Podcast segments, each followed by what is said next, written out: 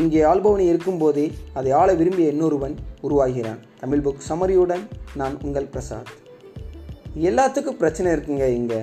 சிலருக்கு உடம்பு பிரச்சனை இருக்கலாம் சிலருக்கு மணி பிரச்சனை இருக்கலாம் சிலருக்கு மனைவி பிரச்சனை இருக்கலாம் ஏன்? சிலருக்கு உறவு பிரச்சனை கூட இருக்கலாம். பட் பிரச்சனை இருந்து சந்தோஷமாக வாழ முடியுமா?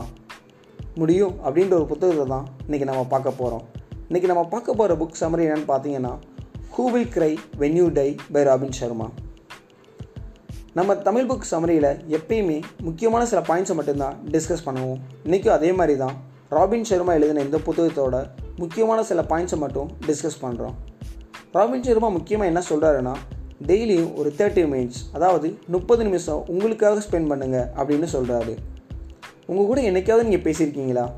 ஏன் என்னைக்காவது? டெய்லியும் உங்கள் கூட பேசியிருக்கீங்களா? ஒரு தேர்ட்டி மினிட்ஸ் உங்களுக்காக நீங்கள் ஸ்பெண்ட் பண்ணியிருக்கீங்களா? கண்டிப்பாக இருக்காது. அதை தான் அவர் பண்ண சொல்கிறாரு டெய்லியும் ஒரு முப்பது நிமிஷம் அதாவது தேர்ட்டி மினிட்ஸ் உங்கள் கூட பேச சொல்கிறாரு அதாவது நீங்கள் யார்? நீங்கள் என்ன பண்ணிகிட்ருக்கீங்க நீங்கள் போகிற பாத் கரெக்ட் தானா? இப்படியே நீங்கள் போனால் ஆஃப்டர் டூ இயர்ஸ் எங்கே இருப்பீங்க? இல்லை ஆஃப்டர் ஃபைவ் இயர்ஸ் எங்கே இருப்பீங்க? அப்படின்ற மாதிரி உங்களுக்குள்ளே அவர் பேச சொல்கிறாரு இப்படியே நீங்கள் டெய்லி பேசுனீங்கன்னா உங்களுக்குள்ளே இருக்க அந்த கிளியர் பிக்சர் வந்து கிடச்சிரும் அப்படின்ற மாதிரி ரொம்ப அழகாக சொல்லியிருக்காரு. செகண்டாக என்ன சொல்கிறாருன்னா ஒரு பிரேக் எடுத்துக்கோங்க. ஒரு டூ டேஸ் பிரேக்கோ இல்லை ஒரு த்ரீ டேஸ் பிரேக் எடுத்துகிட்டு மொபைல் வாட்ச் இது எல்லாத்தையும் வீட்டில் வச்சுட்டு ஒரு லாங் வாக் போனாலும் சரி இல்லை வந்து ஒரு ஜேர்னி போனாலும் சரி யாரு கூடயும் பேசாமல் ஜஸ்ட் சுற்றி இருக்க திங்ஸை மட்டும் அப்சர்வ் பண்ணிவிட்டு நீங்கள் போனீங்கன்னா உங்களுக்குள்ளே ஒரு நல்ல ஒரு ரெஃப்ரெஷ்மெண்ட் கிடைக்கும். அந்த ஒரு ரெஃப்ரெஷ்மெண்ட் பார்த்தீங்கன்னா ஒரு டூ வீக்ஸ் இல்லை வந்து பார்த்தீங்கன்னா ஒரு ஒன் மந்த்துக்கு நல்ல உந்துதல் கொடுக்கும் அப்படின்ற மாதிரி சொல்லியிருக்காரு. அண்ட் முக்கியமாக இந்த பாயிண்ட்டை வந்து ரொம்ப எம்பஸ் எம்பசைஸ் பண்ணி சொல்லியிருக்காரு. அதாவது என்னன்னு பார்த்தீங்கன்னா நியூஸ் ஃபாஸ்டிங் இப்போ நம்மகிட்ட இருக்க ஒரு பெரிய பிரச்சனை என்னென்னா நம்ம ஒரு நியூஸ் கேட்குறதுனாலையோ நியூஸ் படிக்கிறதுனாலையோ நெகட்டிவ் இன்ஃபர்மேஷன் தான் அதிகம் வந்து ஃபீட் ஆகிட்டு இருக்கு. ஸோ அவர் என்ன சொல்கிறாருன்னா ஒரு ஒன் வீக் வந்து எந்த நியூஸுமே வந்து கேட்காதீங்க பார்க்காதீங்க அப்படின்ற மாதிரி அவர் சொல்கிறாரு இப்படி நீங்கள் பண்ணாமல் பண் பண்ணீங்கன்னா ஆட்டோமேட்டிக்காக வந்து உங்கள் மைண்டு கொஞ்சம் பாசிட்டிவாக இருக்கும் அப்படின்ற மாதிரி ரொம்ப ரொம்ப கிளியராக வந்து இந்த பாயிண்ட்டை சொல்லியிருக்காரு. அண்ட் முக்கியமாக இந்த பாயிண்ட்டையும் வந்து எம்ஃபசைஸ் பண்ணியிருக்காரு அதாவது என்னென்னா ப்ளேம் பண்ணாதீங்க.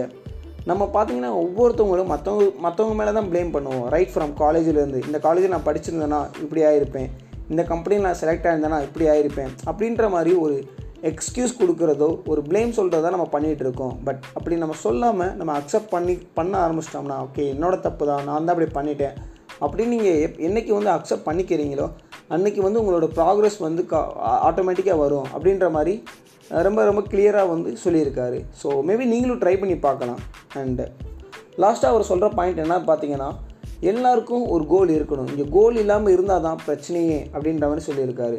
அதாவது எதனால் வந்து ஒரு பேஷன் கிடைக்கும்? இதை ஒரு விஷயத்தை நான் அச்சீவ் பண்ணணும். இப்போ நான் ஒரு டுவெண்ட்டி லேக்ஸ் பர் இயர் வந்து நான் வாங்கிட்டு இருக்கேன்னா நெக்ஸ்ட்டு வந்து தேர்ட்டி லேக்ஸ் வாங்கணும். இல்லை ஃபார்ட்டி லேக்ஸ் வாங்கணும். அப்படின்ற ஒரு கோல் இருந்து அதை நோக்கி நீங்கள் ஓடினா மட்டும்தான் உங்களால் வந்து லைஃப்பை இன்ட்ரெஸ்ட்டாக வச்சுக்க முடியும்.